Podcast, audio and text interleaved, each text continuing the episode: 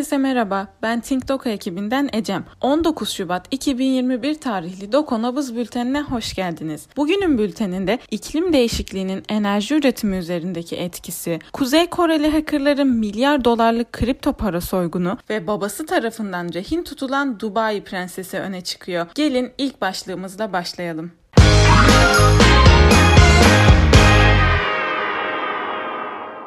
İklim enerji üretimini vurdu. Teksas'ta yaşayan beklenmedik hava koşulları petrol üretimi yapan şirketlerin bir kısmının faaliyetinin durmasına yahut menfi surette etkilenmesine yol açtı. Yaşanan bu gelişmeler enerji piyasalarına fiyat artışı olarak yansıdı. Yükselen enerji fiyatlarının bir mücbir sebepten de faydalanabilmiş olması içinde bulunduğumuz süreç için ilginç bir durum olarak karşımıza çıkıyor. Çin'in enerji piyasasında peşin parayla monopsonlaşan konumu doğrudan bir ekonomi ekonomik tesiri imkansız kılsa da başka fırsatların doğabiliyor olması Çin'in hedefindeki küçük enerji üretici ülkelerin ikinci kez düşmelerine sebep olacaktır. Bununla birlikte mücbir sebep nedeniyle duran ekonomik faaliyet ABD'ye zarar verecektir. Aynı zamanda büyük güç rekabetinin enerji alanında da kızışması ve yükselen politik riskte diğer beklentiler.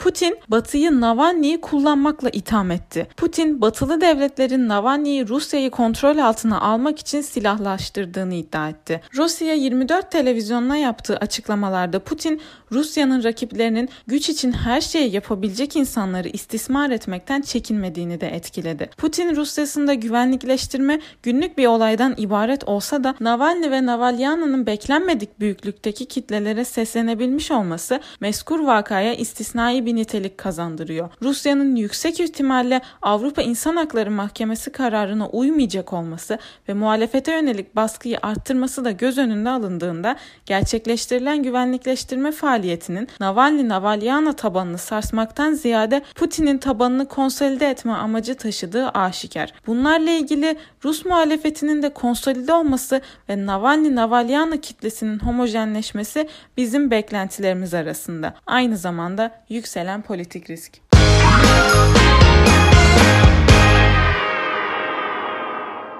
Bu bültende siber güvenlik ve kripto ekonomi bir arada. ABD Kuzey Koreli 3 hacker'ı 1.3 milyar dolardan fazla kripto para çalmakla suçladı. ABD Adalet Bakanlığı çeşitli finans kurumları ve işletmelerden 1.3 milyar doların üzerinde kripto para gasp ettikleri gerekçesiyle Kuzey Koreli 3 hacker'ı suçladı. Haklarında iddianame hazırlanan 3 hacker'ın Kuzey Kore askeri istihbaratına bağlı siber tehdit grubu APT-38 grubunun üyesi olduğu iddia ediliyor. ABD'li yetkililer Kuzey Koreli hackerları birden fazla kötü amaçlı kripto para birimi uygulaması oluşturmak ve dağıtmak, blockchain platformu geliştirmek ve bunları hileli olarak pazarlamakla suçluyor. Ayrıca hazırlanan iddianamede daha önce Sony Pictures'a düzenlenen 2014 yılındaki siber saldırı olaylarında adı geçen hacker'ın da dahil olduğuna da değiniliyor. Bunlar önemli çünkü Kuzey Kore'nin devlet destekli hacker grupları uzun bir süredir ABD tarafından finansal siber suçlarla ilişkili olarak suçlanıyor suçlanıyor. Özellikle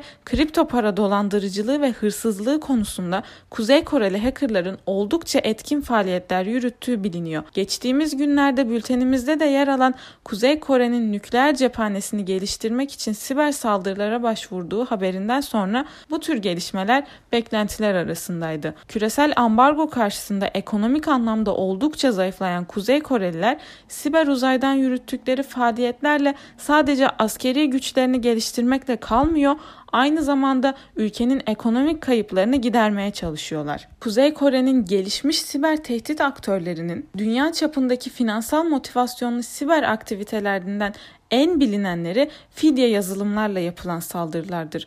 Avrupa başta olmak üzere birçok ülkedeki dev şirketleri milyonlarca dolar zarara uğratan bu saldırıların ilerleyen zamanlarda da devam edeceği bekleniyor.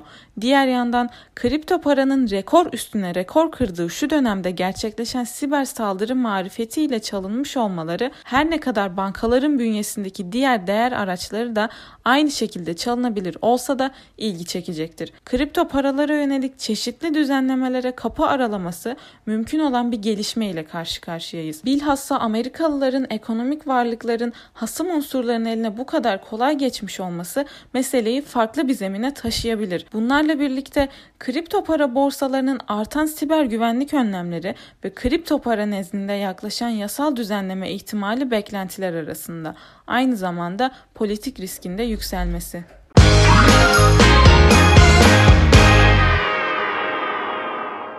Al Jazeera ve New York Times ortak oluyor. Katar merkezli Al Jazeera ve ABD'nin prestijli medya organı New York Times'ın Arapça bir iş platformu için güçlerini birleştirmeye hazırlandığı aktarıldı. Katar dış politika tercihlerini çeşitlendirmeye devam ederken büyük güçlerle arasını iyi tutmayı ihmal etmiyor.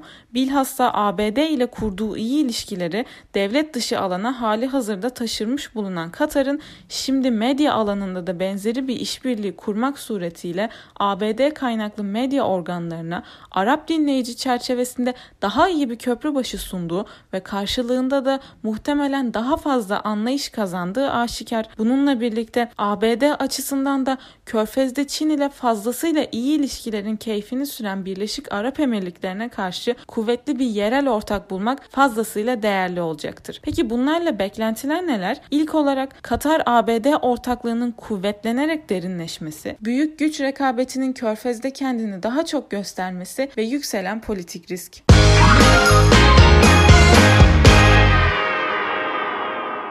Birleşik Arap Emirlikleri Başkan Yardımcısı Dubai Emiri Şeyh Muhammed bin Rasid Al Maktum'un kızı Prenses Latife El Maktum babası tarafından zorla rehin tutulduğu ve hayatı için endişeli olduğunu açıklayan bir videoyu arkadaşlarına yollaması konunun uluslararası basında gündem olmasına sebep oldu. Özellikle Joe Biden'ın ABD başkanı olarak göreve başlamasının özellikle Suudi Arabistan ve BAE gibi körfez ülkelerinin insan hakları ihlallerinin Donald Trump döneminde olduğu olduğunun aksine göz ardı edilemeyeceği genel kabul görüyor. Bu noktada özellikle Cemal Kaşıkçı cinayeti sonrasında Suudi Arabistan'ın insan hakları ihlalleri yeni bir boyut kazanarak uluslararası toplumda geniş bir yer tutmuş ve bunlara karşı Suudi Arabistan'a yönelik uluslararası toplum baskısı arttı. Suudi insan hakları aktivisti Hüseyin El Hezlul'un bu kapsamda baskılar sonucu geçtiğimiz hafta serbest bırakılması bunun en güncel örneği. Benzer şekilde Yemen'deki insani krizin mesulleri olarak Birleşik Arap Emirlikleri ve Suudi Arabistan'ın politikalarına Joe Biden yönetimi tarafından daha fazla destek verilmeyeceğinin netleştiği bu günlerde BAE'nin çeşitli insan hakları ihlalleriyle uluslararası toplumun gündemine gelmesi bu kapsamda BAE'ye yönelik baskıları arttıracaktır. Özellikle görünürde de olsa kendini Suudi Arabistan ile özdeşleştiren insan hakları ihlalleri çizgisinden ayrışmak isteyen BAE için bu son gelişme bu imajı önemli ölçüde sarsmışa savaşa benziyor. Peki bunlarla beklentiler neler? Dubai özelinde ve BAE'ye yönelik uluslararası toplum baskısı kesinlikle artacaktır. Bu durum BAE'nin insan hakları ihlallerinin daha fazla uluslararası toplumun gündemine taşınmasını ve faaliyetlerinin gün yüzüne çıkarılması girişimlerini de hızlandırabilir. Aynı zamanda Birleşik Arap Emirlikleri için yükselen bir politik risk.